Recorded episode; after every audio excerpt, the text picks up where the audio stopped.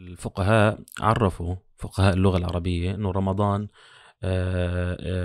من كلمة يأتي من كلمة رمض الشيء، بمعنى احترق. طبعا بالمعنى الشرعي المقصود فيه أنه يحرق الذنوب. يعني بيجي رمضان موسم من مواسم الخير، من موسم من مواسم رفع الأجور والحسنات، ليغفر أو ليحرق ذنوب العباد، وبالتالي هو فرصة الأصل استثمارها من قبل المسلمين، لأنه فرصة تأتي في كل سنة مرة واحدة، فهي فرصة الأصل أن تستغل لكي تحرق الذنوب. وهذا طبعا يؤكده حديث النبي صلى الله عليه وسلم الذي يقول فيه: من صام رمضان إيمانا واحتسابا غفر له ما تقدم من ذنبه. وفي رواية أخرى تقول: من قام رمضان إيمانا واحتسابا غفر له ما تقدم من ذنبه.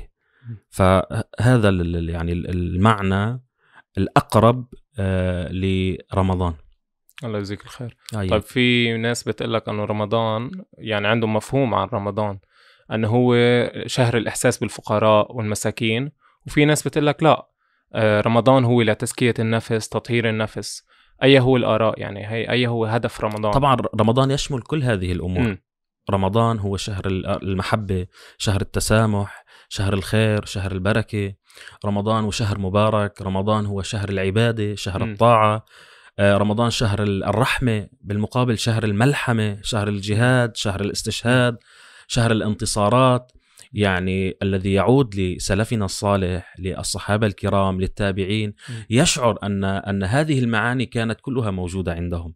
فرمضان ما بيجوز أنه نحصر رمضان بفقط أنه والله شهر التسامح والمحبة وفعل الخير. لا، الأصل أنه رمضان يشمل كل هذه المعاني، حتى فعلا يكون العبد في رمضان عبدا لله عز وجل كما أمر. الأصل هيك. مع الأسف الشديد نحن بمجتمعاتنا تجد أنه البعض يقتصر يعني على بعض النواحي في رمضان، فبينطر رمضان من سنة إلى سنة ليقوم ببعض العبادات. يعني لذلك تشعره يعني وكأنه يؤمن ببعض الكتاب ويكفر ببعض. فبتلاقيه على سبيل المثال غير محجبة، لا تلبس لباس شرعي، بس واقفة على المفار الطرقات مثلا أو حواجز طرقات، وعم بتوزع تمر لإفطار الصائم. وهذا تناقض. الأصل أنك أنت تلبسي شرعي، لأنه هذا أمر من الله عز وجل، وهذا فرض من الله عز وجل، وبالتالي أيضا أن تصومي، لأنه كمان الصوم فرض، فهذا فرض وهذا فرض. أما إذا بدك تيجي تنوع يعني تتمسك بفرض على حساب فرض آخر، يعني هذا الأصل أن لا يكون. وهذا ما وقع به بنو إسرائيل: أفتؤمنون ببعض الكتاب وتكفرون ببعض، فما جزاء من يفعل ذلك منكم إلا خزي في الحياة الدنيا ويوم القيامة يردون إلى أشد العذاب. الله يجزيك الخير. يعني في عنا هلأ صار في نوع من تناقض مفاهيم حول رمضان، مثل ما قلت عنه بتكون يمكن مفرعة اقتصار. يعني في ناس يعني تتقصد أن تقتصر في رمضان على معاني محددة فقط، وهي الأسهل ربما إليهم. يعني وبيعرف بيطلع هيك على حاله، بيقول لك أنه رمضان شهر المحبة، شهر التسامح، شهر الكذا، فيقتصر على هذا المفهوم. البعض الآخر معه مصاري على سبيل المثال، فيعتبر أنه رمضان شهر الصدقة، شهر الأجور، شهر الزكاة، فيدفع زكاة أمواله أو يتصدق. وهذا أيضا يعني عمل طيب، عمل مبارك يؤجر عليه. لكن الاقتصار على هذا الأمر اللي نحن عم نحذر منه. الأصل أن رمضان يكون أعم من ذلك، أشمل من ذلك. مزبوط حكيك. يعني في ناس أنه رمضان بيتخيلوه مثلا فانوس وهلال وتمر وجلاب. كيف وصلوا لهالمرحلة؟ كيف تغيرت مفاهيمهم عبر العصور، يعني من وقت الرسول صلى الله عليه وسلم لحديث هلأ؟ في أسباب كثيرة، منها أنه معاني الحقيقية لرمضان أصبحت مغيبة في مجتمعاتنا. وهذا بفعل فاعل. ليش بفعل فاعل؟ لأنه نحن الأصل فينا كمسلمين أن نعيش في مجتمع إسلامي، أن نعيش في دار إسلام، أن نعيش في بيئة إسلامية، وبالتالي ينتقل هذه المعاني اللي نحن عم نحكي عنها، معاني الحقيقية لرمضان، تنتقل من جيل إلى جيل. نحن مع الأسف الشديد كمسلمين مغيبين. نحن اليوم كمسلمين أصبحنا في غربة الدين، وهذا النبي صلى الله عليه وسلم أخبر عنه أنه بدأ دينه غريبا وسيعود غريبا كما بدأ فطوبى للغرباء. فالنبي صلى الله عليه وسلم ذكر أنه من هم الغرباء؟ قال الذين إذا صلحوا فسد الناس، وفي رواية هم الذين يصلحون إذا فسد الناس. فتشعر اليوم أنت كإنسان متمسك في هذه المعاني، المعاني الحقيقية لرمضان، تشعر بغربة. الآخرين ينظرون إليك على أنه أنت تأتي بمعاني جديدة لرمضان. يعني اليوم على سبيل المثال الجهاد غير موجود في في في في, في حياة المسلمين. سابقا كانت الانتصارات والفتوحات تحصل في رمضان، منها يعني بدر، فتح مكة، يرموك، تبوك، فتح الأندلس وغيرها، الكثير من الغزوات. هذا كان يحصل في في في في زمن وجود دولة إسلامية، وجود كيان إسلامي يحكم بالإسلام، يطبق القرآن. فكان الناس يشعرون بهذه المعاني. اليوم الناس لا يشعرون بهذه المعاني لسبب أنه غير موجود الإسلام في واقع حياة المسلمين. من هنا كان لابد من أن يعمل على استئناف حياة إسلامية حتى تعود هذه المعاني الحقيقية. وأكرر هذه المعاني الحقيقية لرمضان تعود فيشعر بها الناس، يعيشها الناس ولا يستغربونها. اليوم نحن نستغرب، يعني أنت اليوم إذا بتشوف شخص مثلا على سبيل المثال ينادي مثلا يقول لك أنه القرآن نزل في رمضان، وهذا القرآن لم ينزل فقط من أجل أن يقرأ، وطبعا قراءته فيها أجر، والنبي صلى الله عليه وسلم يقول من قرأ حرفا من كتاب الله فله به أجر، والأجر بها حسنة، والحسنة بعشر أمثالها. لا أقول ألف لام ميم حرف، وإنما ألف حرف ولام حرف وميم حرف، ففي أجر عظيم. لكن الاقتصار على هذا الأمر تأتي إليهم فتقول أنه لا، هذا القرآن رب العزة يقول إنا أنزلنا إليك الكتاب بالحق. ليش؟ لتحكم بين الناس بما أراك الله ولا تكن للخائنين خصيمة. فهذا القرآن يعني أنزل ليكون موضع التطبيق في حياتنا الاقتصادية، في حياتنا السياسية، في حياتنا الاجتماعية، في حياتنا التربوية. الأصل يكون مطبق. فالمسلمون قبل الغير مسلمين ينظرون إليك أنه شو عم تحكي، شو هالمعاني هيدي، يعني جايب شيء جديد. وهذا غربة الدين سبحان الله. وللأسف يعني في ناس هلا إحنا عايشين بمجتمعات علمانية وهيك بيقولوا لك انه هلا هن سامحينا نصلي تراويح وسامحينا نفطر ونمارس شعائرنا الاسلاميه، انه خلص انطبعت بذهننا انه هيدي هو رمضان، ومش راضيين يغيروا، انه لا، انه حتى انه راضيين اللي احنا هيك وما بدنا اكثر. يعني اذا حكينا لهم عن رمضان، يعني لما بوقت الدوله الاسلاميه، يعني بحسك انه مثل ما قلت جبت شيء جديد عن تاريخ، عن شيء مرق، يعني خلص راح. يعني هيك اشخاص كيف بده يتم التعامل معهم؟ يعني الاصل يعني ان يكون هناك دور فاعل، لا اقول فقط للمشايخ. البعض بيحط اللوم على المشايخ، وكأنه المشايخ فقط هم يعني المطالبون بالتغيير، وبأنه إرشاد الناس وتوجيه الناس والأمر بالمعروف والنهي عن المنكر، أنه خلاص هذا وظيفة الشيخ. لا، هذه وظيفة كل مسلم وكل شاب. وهون خطابي للشباب أنه أنت كمسلم، الله عز وجل خاطبك بكونك مسلم أن تكون حامل للدعوة، ومن أحسن قولا ممن دعا إلى الله وعمل صالحا وقال إنني من المسلمين. فالشاب المسلم الأصل فيه أن يجتهد كل الاجتهاد حتى يحصل ما يلزمه في سبيل نشر هذه الأفكار الإسلامية الصحيحة عن الإسلام.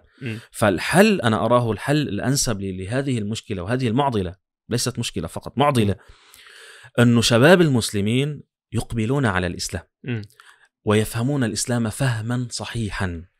ليس فقط الإقبال على الإسلام، بل الإقبال على الإسلام وفهم الإسلام فهما صحيحا، وفهم الإسلام فهما دقيقا.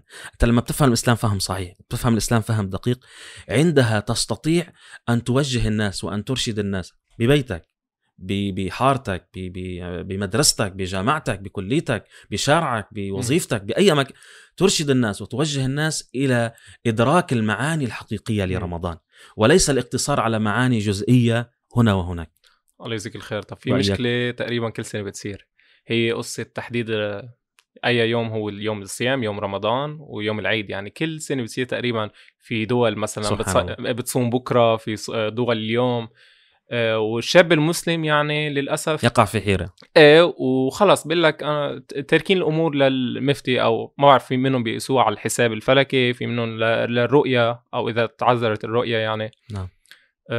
بهالحالة شو لازم يكون موقف الشاب؟ يعني هل يعني ياخد خلاص برأي مفتي البلد ولا يروح يتحرى نفسه ولا شو يعني شو الشارع طالب منه بهال يعني صراحة أنا أستغرب كل الاستغراب أنه ليش عم يحصل إشكال في هذا الأمر.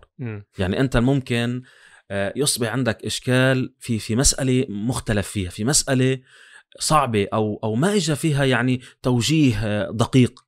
يعني هذه المسألة النبي صلى الله عليه وسلم بكل بساطة بكلام بسيط بكلام عربي يفهمه الجميع صوموا لرؤيته وأفطروا لرؤيته. كلام بسيط جدا جدا في الكليات في المدارس الشرعية في المساجد. المشايخ دائما بيخضوا عن هذا الموضوع أنه أيها الناس صوموا لرؤيته وأفطروا لرؤيته فإن غم عليكم فأكملوا عدة شعبان 30 يوما. فالعبرة بالرؤية الشرعية وهذا ما تحدث عنه الفقهاء قديما وحديثا أنه الأصل أن تكون هناك وحدة مطالع. وهذا حقيقة يعني أيضا معنى من معاني رمضان. معاني رمضان كثيرة منها وحدة الأمة أنه صيام الأمة واحد وفطرها واحد تصوم في يوم واحد وتفطر في يوم واحد. وهذا من المعاني الجميلة لرمضان. لذلك عندما يعني تصوم الأمة في يوم واحد عندما يرى الهلال فهذا يدل على أن الأمة أمة واحدة على أن الأمة جسدها جسد واحد. وهذا من من من من يعني بركات الأمة. هذا من المعاني الجميلة للأمة الإسلامية وهذا تفتقده كثير من الأمم. عرفت كيف؟ لذلك خطاب بسيط لكل الناس صوموا لرؤيته وأفطروا لرؤيته. فإن رؤية الهلال في أي بلد من البلدان الأصل أن نصوم.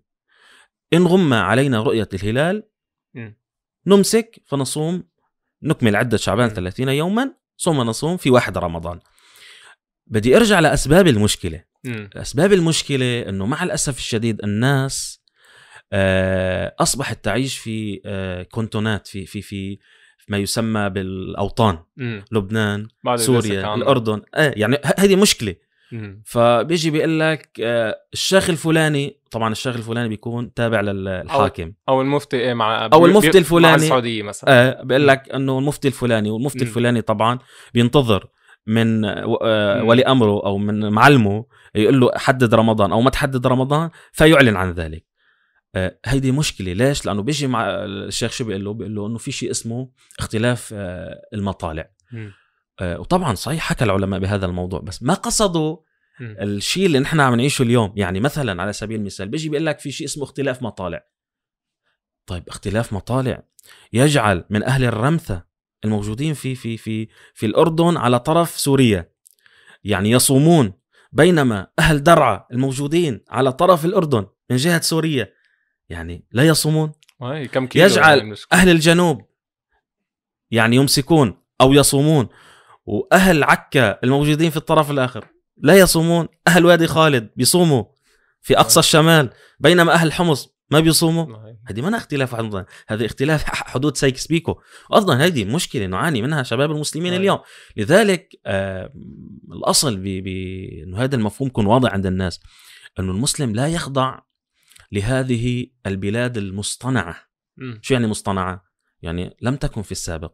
جاء الغرب الكافر المستعمر وصنع هذه الدويلات تم رسم الحدود وقال لك أنت لبناني وأنت فلسطيني وأنت أردني وأنت كذا وأنت كذا وأنت كذا وتمسك بوطنك وما تلتفت لغيرك من المسلمين. شوف الإسلام قال لك صوموا بيوم واحد يعني أنتم أمة من دون الناس. قال لك افطر في يوم واحد يعني أنتم أمة من دون الناس. قال لك كونوا على صعيد عرفات واحدة يوم عرفة يعني أنتم أمة من دون الناس.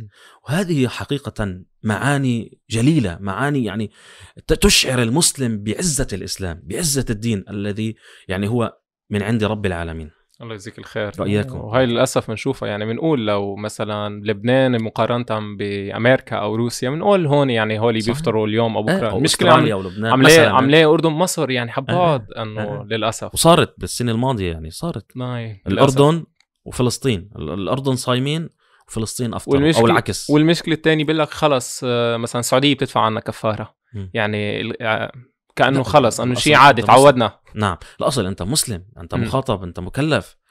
يعني ما في شيء اسمه والله أنه اليوم أنت بتعرف أنه الصلاة فرض عليك وبتيجي بتقول لي أنا والله ما بدي صلي بدفع عني مصاري فلان أو أنا مثلا الصوم فريضة على كل مسلم فما بدي صوم بيدفعوا عني كفاره للمدري مين. لا هذا الكلام غير مقبول. يعني لازم يكون متيقن، انت مكلف خاصه بموضوع الصيام.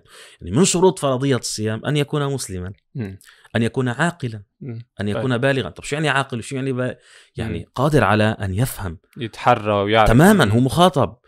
بينما اذا اخذ يعني ما اوهب العقل اصبح مجنون، خلاص ما عليه خطاب. يعني بينما نحن عم نحكي عن ناس عقلاء ومسلمين، والاصل فيهم ان يتحروا وان ياخذوا عن ناس عدول، عن علماء ربانيين، ما ناس مرتبطين بحكام وبانظمه يعني يفتون بحسب ما يؤمرون. هذه مشكله حقيقيه. يعني الناس بحاجه يعني تشوف احكام الصيام، يعني مش خلاص تلقي اللوم على المفتي او خلاص المفتي هو بيحسمها. لا الاصل يعني في شغله كمان احنا مع الاسف الشديد ما موجود يعني كثير من الناس، اللي هي يعني أنت كمسلم بدك تصلي، قبل أن تصلي الأصل بك أن تفقه فقه وأحكام الصلاة، فبتتعلمهم وبتصلي.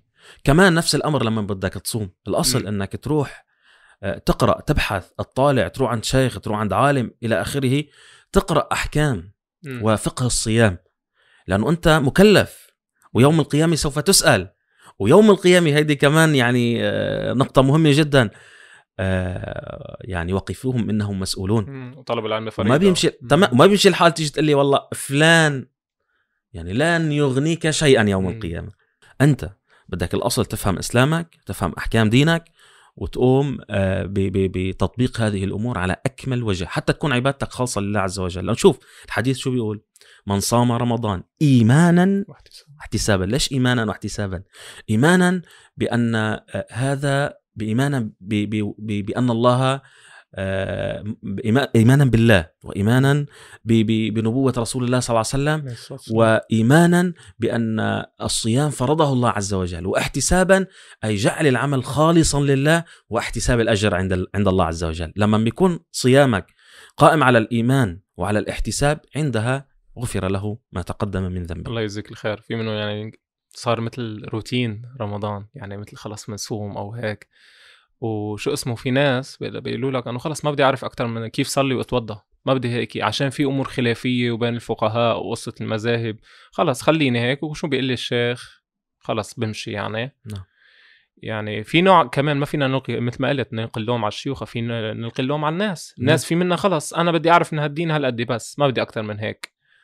ويعني للأسف هيدي يعني من نتائج العلمانية، يعني فصل مثل الجسد عن الروح، الجسد الروح الإسلامية عن الجسد المسلمين للأسف. الله يجزيك الخير. وإياكم الله يبارك. هلا في عنا سؤال تاني، هو كل رمضان أو ما بعرف إذا كل رمضان، ما فينا نعمم، يعني بيصير انعكاسات مشاكل سلبية عند الشباب.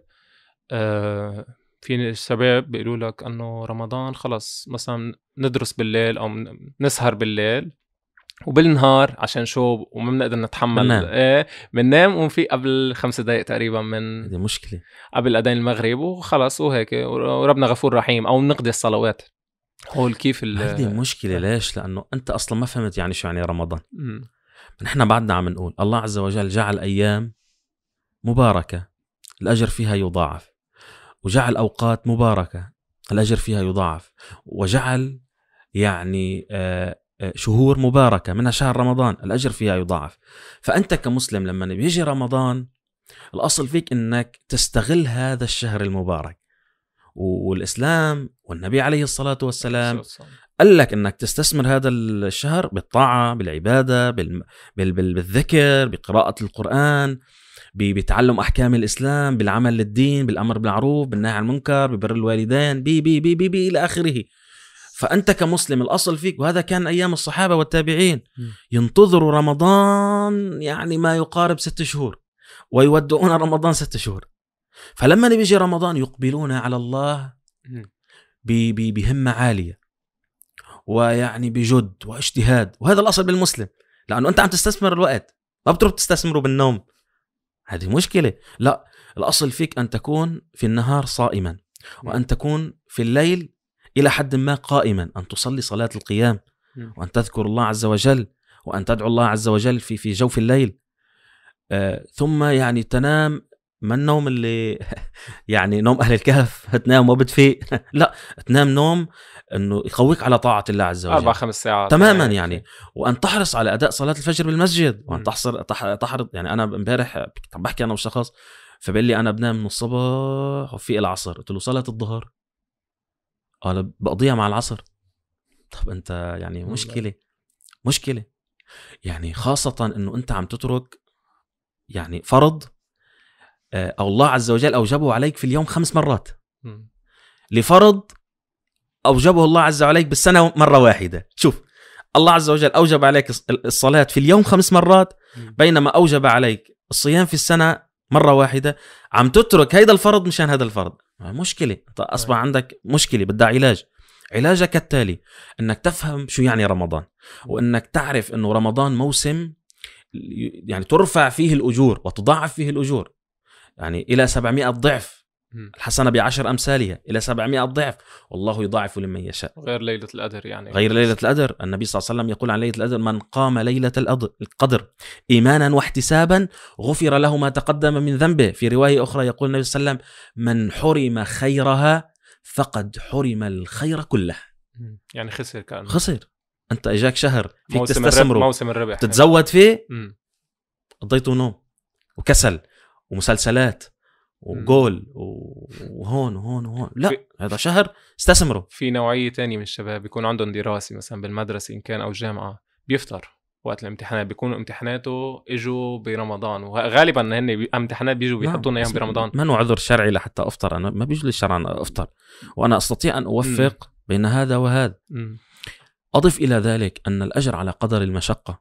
انت لما بتتعب وبتعطش وبتجوع وتصوم عن الشهوة وبتكون عم تتعلم وعم تدرس وعم تخدم دينك وعم تأمر بالمعروف وعم تنهى عن المنكر وعم تصلي وقيام ليل وقراءة قرآن وذكر وطاعة، هنا تشعر أنك يعني قمت إلى حد ما بالواجب. فيعني تشعر أنه أنا الحمد لله تزودت والله عز وجل حيعطيني أجر عظيم، لأنه الأجر على قدر المشقة. بينما لما بتقضي سهر ونوم، أنت عارف حالك يعني رمضان أصبح ما مثله مثل غيره. يمكن لا تعبد الله عز وجل في غيره من الشهور أكثر من عبادتك لله عز وجل في رمضان. هذه مشكلة. بارك الله فيك. كمان ما فينا يعني فينا نقول دور كمان مهم عم بيصير برمضان، هو دور الإعلام. كل المسلسلات بتنزل بشهر رمضان، يعني كان رمضان صار شهر المسلسلات والأرجيلة والأكل وهيك والنقرش. يعني انطبعت المشكلة بمفاهيم الناس أنه بفطر برجع بصلي مثلا المغرب وبتبلش المسلسلات للفجر. شوف، أنا هون بدي يعني أحكي بمسألة. يقول النبي صلى الله عليه وسلم: الصوم جنة. شو يعني جنة؟ يعني وقاية وحماية من الذنوب والآثام. ويقول في حديث آخر، وهذا يغفل عنه كثير من الناس، نحن كلنا حافظين أن الصوم جنة، بس ما لنا حافظين إنما الإمام جنة يقاتل من ورائه ويتقى به. شو يعني الإمام جنة؟ يعني أيضا وقاية ودرع للأمة. فأنت اليوم لما هدول الشباب اللي عم تحكي عنهم ليش هيك عم بيصير فيهم يعني؟ لأنه لو كان موجود نظام إسلامي، حكم إسلامي، ومجتمع إسلامي، وبيئة إسلامية، ما فعلوا ما ذكرت.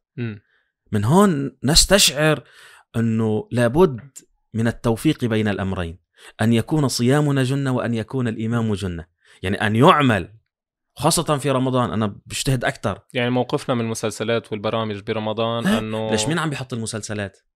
الأنظمة، صح ولا لا؟ وعم تروج لهالموضوع، حتى أنه في مسلسلات يعني يتقصدون عرضها في رمضان. صحيح.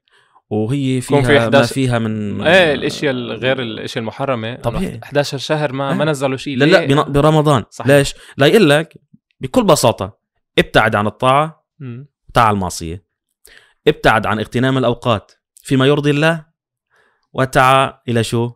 الى الاوقات اللي عم بتروح سدى ومن عمرك. ونحن بنعرف يوم القيامه يسال المرء عن عمره فيما أفناه وعن شبابه فيما أبلاه. خاصة الشباب اللي بيهتموا بهذه المسائل، هني بيعطوها لمسة إسلامية. تلاحظ البرامج يعني كيف بدي أقول لك أنه بيحببوك فيها. بتشوف الدعايات، بتلاقي مثلا تمر جلاب ورمضان كريم هيك شعارات، يعني عواطف هيك للأسف حتى يعني تسللت على بيوت المتدينين. يعني مشكلة حقيقة، صحيح مشكلة، بحاجة لمعالجة. النبي عليه الصلاة والسلام يقول أنه إذا بدأ رمضان أو إذا دخل رمضان فتحت أبواب الجنة وغلقت أو أغلقت أبواب النيران وصفدت الشياطين. طبعا شو المقصودهم بالشياطين؟ المرضى يمكن؟ تماما، الجن تصفد، يعني إلى حد ما هي مسلسلة ومصفدة فلا تستطيع أن تؤثر على الشباب. هون بيدخل دور مين؟ النفس بيبقى غير النفس الأمارة بالسوء، بيدخل دور شياطين التانيين، شياطين الإنس، صحيح، اللي بيجوا بيعطوا لك هيك، بيكملوا الدور. تماما، بيكملوا الدور. هدول الشياطين إذا كان الله عز وجل أوكل إلى نفسه أنه سوف يصفد هذه الشياطين في رمضان، فحري بالمسلم أن يعمل على تصفيد هؤلاء الشياطين، شياطين الإنس، في رمضان. وهذا ما فعله النبي صلى الله عليه وسلم. يعني النبي عليه السلام في غزوة بدر قضى على صناديد قريش وعلى رؤساء يعني زعماء الكفر آنذاك، فصفدهم أنهى عليهم. فات على مكة النبي صلى الله عليه وسلم في فتح مكة أيضا في رمضان، دخل مكة فاتحا، يعني وهو يهدم الأصنام، أصنام الحجارة طبعا، وهو يقول وقل جاء الحق وزهق الباطل إن الباطل كان زهوقا. كمان نحن برمضان الأصل فينا نحطم الأصنام، سواء كانت الأصنام البشرية أو كانت الأصنام الفكرية، وهذه يعني لا تقل خطورة عن غيرها من الأصنام. مثلا عندك صنم الوطنية، عندك صنم القومية، عندك صنم الاشتراكية، عندك صنم العلمانية، صنم الإلحاد، صنم وهذه يعني التي تغزو عقول الشباب. الشباب هذه الأفكار التي تغزو عقولهم. فأنت كمسلم الأصل فيك أنه كمان برمضان شد الهمة إلى تصفيد وإلى تحطيم هذه الأصنام، يعني فأنت تكون قد عبدت الله عز وجل في رمضان ولك الأجر على ذلك. الله يجزيك خير. يعني ظاهرة الوثنية مش بس أصنام، يعني الوثن وهيك، يعني يمكن يكون شيء صحيح. وقلت لك لا تقل خطورة، يعني اللي كانوا يعبدوا الأصنام وما نعبدها إلا لتقربنا إلى الله زلفى. اليوم لا، عم بيتمسك بالوطنية والاشتراكية والرأسمالية على أنها بديل عن الإسلام، والعياذ بالله. كأنه يحاسب يعني يوم القيامة على الوطنية، وكأنه الإسلام ناقص، وكأنه الإسلام يعني لا يصلح لأن يكون دين، لا يصلح لأن يكون شريعة، لا يصلح لأن يكون بديل حضاري عن ما ما ما موجود في واقع حياة المسلمين اليوم. الله يجزيك خير. يعني هاي رسالة فينا نقول للآباء والأمهات، يعني كل راع مسؤول عن رعايته، طبيعي أنه ياخدوا موقف من أول رمضان، يبيعوا أولادهم، أو إذا فين يشيلوا استطالات تفضل يعني. والمشكلة ما بالضرورة، أنا لما المشكلة صارت بالتليفونات، يعني فاتت، يعني إذا وقفت له التلفزيون الولد عم يلتهي على التاب أو ما هن سهلوا لك كل مسالك وطرقات الضلال والمعصية الأصل أنه أنت كأب تاخد دورك وتكون مربي، لأنه مثل ما ذكرت النبي صلى الله عليه وسلم يقول كلكم راع وكلكم مسؤول عن رعيته. فالأب راع في بيت زوجه في بيته وهو راع عن وهو مسؤول عن رعيته، والأم راعية في بيت زوجها وهي مسؤولة عن رعيتها. فأنت مسؤول يوم القيامة، سوف تسأل. فلازم يكون لك دور، أنت كأب دورك أنك تعلم ابنك على الطاعة وتعلم ابنك على الدين، ويطلع ابنك عنده نشأة إسلامية، يخاف الله عز وجل ويخاف من المعصية ويخاف أن يعصي الله عز وجل، ويتقرب إلى الله عز وجل بكل ما أحب الله من فرائض ومن سنن ومن مندوبات ومن قربات ومن طاعات ومن غيرها من الأمور، سواء في رمضان أم في غير رمضان. نحن هلأ عم نحكي عن رمضان، ولكن الأصل بالمسلم أن يكون في كل الأوقات عبد لله عز وجل، ينفذ أمر الله وينتهي عما نهى الله. لكن نحن عم نحكي عن رمضان أنه هذه فرصة، كما ذكرنا تصفد الشياطين، تفتح أبواب الجنة، كناية أنه الله عز وجل يقبل التوبة، تغلق أبواب النار. يعني الأصل أنه هون ربنا بده يرحمك. وشوف سبحان الله، يعني ويريد الله أن يتوب عليكم ويريد الذين يتبعون أن تميلوا ميلا عظيما. شوف الآية ما أجملها، الله بده يتوب عنك. أنت بدك الله يتوب عنك ولا لا؟ بدك الله يتوب عنك، تب إلى الله عز وجل. وقال لك الله عز وجل إذا تبت توبة نصوحة أنه يكفر عنك سيئاتك، أكثر من ذلك ويستبدل حسناتكم سيئات، يعني سيئاتكم حسنة. يعني شايف السيئات الموجودة عندك، الله عز وجل من كرمه ومن رحمته أنه يستبدلها حسنات. فبرمضان اجعله فرصة للتغيير، تغيير على كل الصعد، اجعل من رمضان فرصة للتغيير، بالطاعة، بالعبادة، بعلاقاتك مع أهلك، مع ربعك، مع عشيرتك، مع مجتمعك، مع أصحابك، مع أصدقائك. أنت بتعرف حالك أنك بغير رمضان مقصر، اجتك فرصة. اعقد العزم بكل يقين أنه أنا سوف أقبل على الله بقلب سليم، فعندما أقبل على الله عز وجل بقلب سليم كان على الله عز وجل حقا أن يتوب عليك. الله عز وجل كريم رحيم يعني، وإياكم إن شاء الله. ونعم بالله.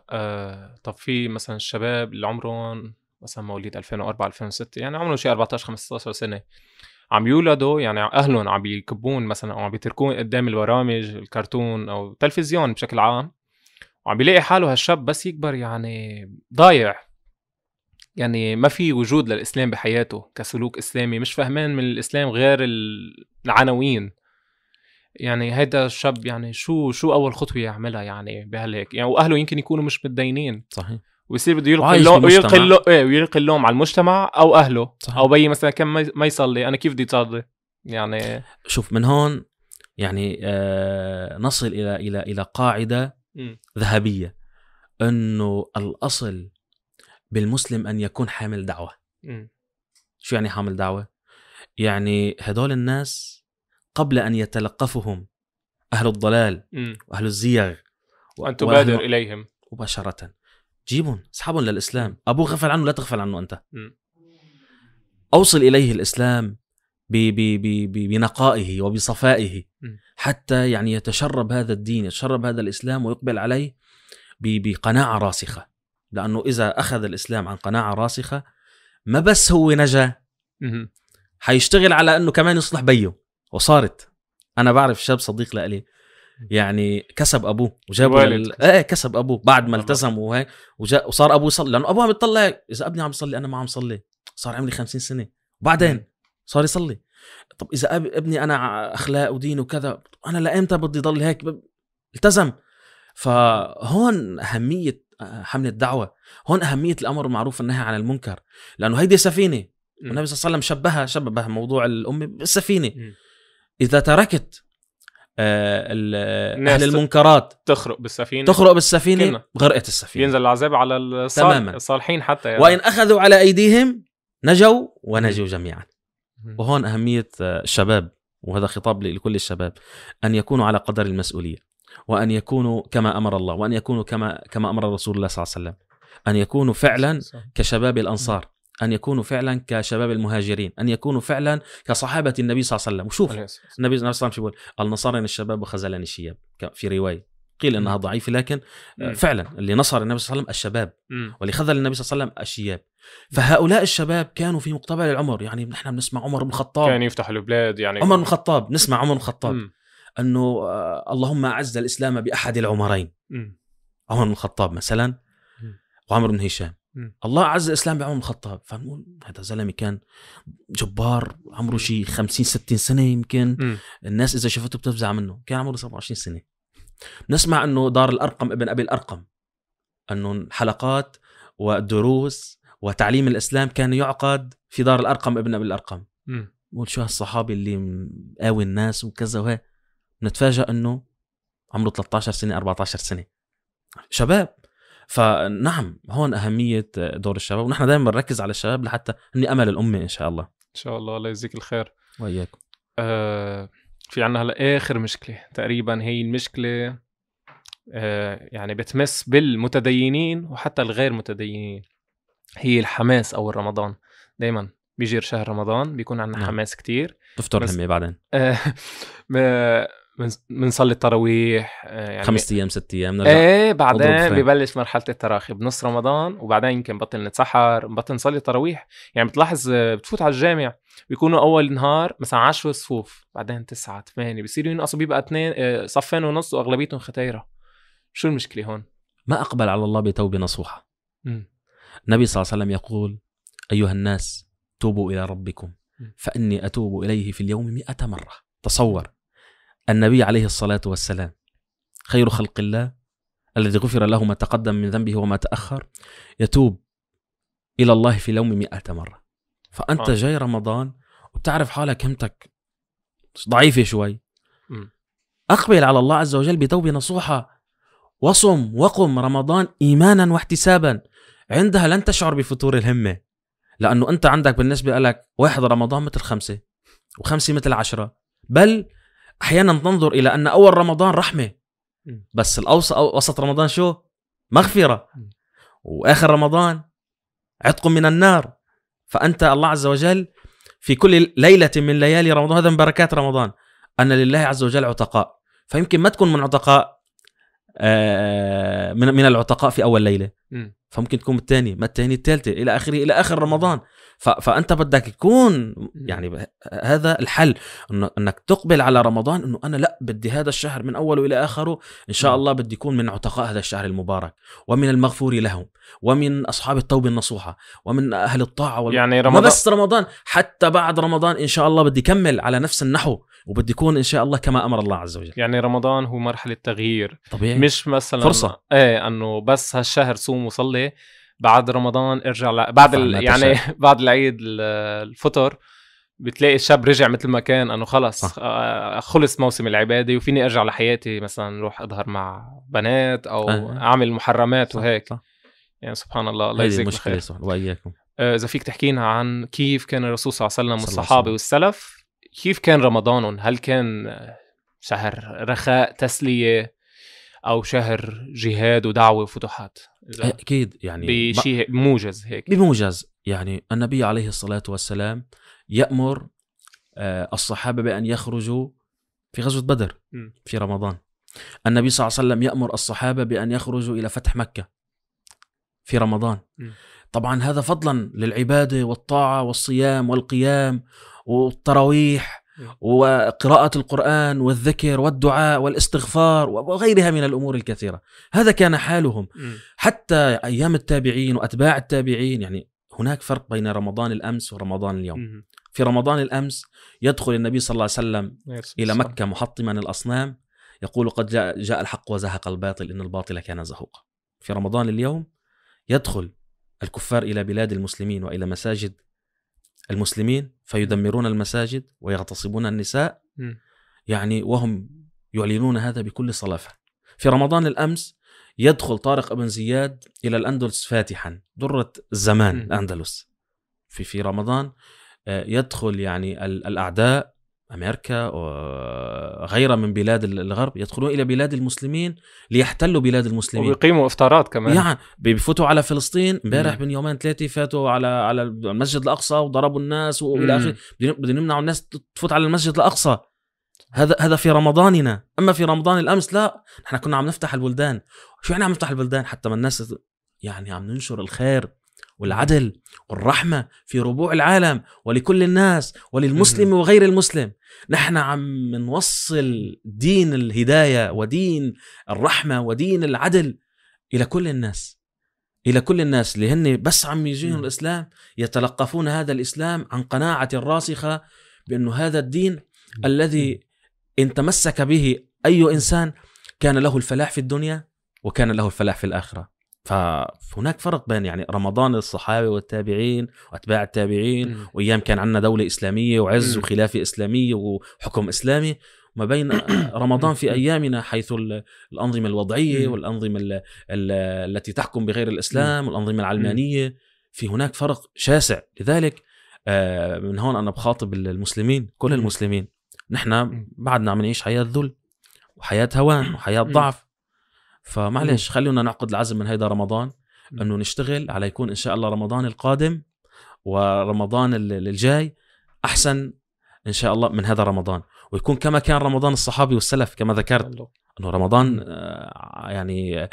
يعني نستشعر ونعيش فيه كل ألوان وأشكال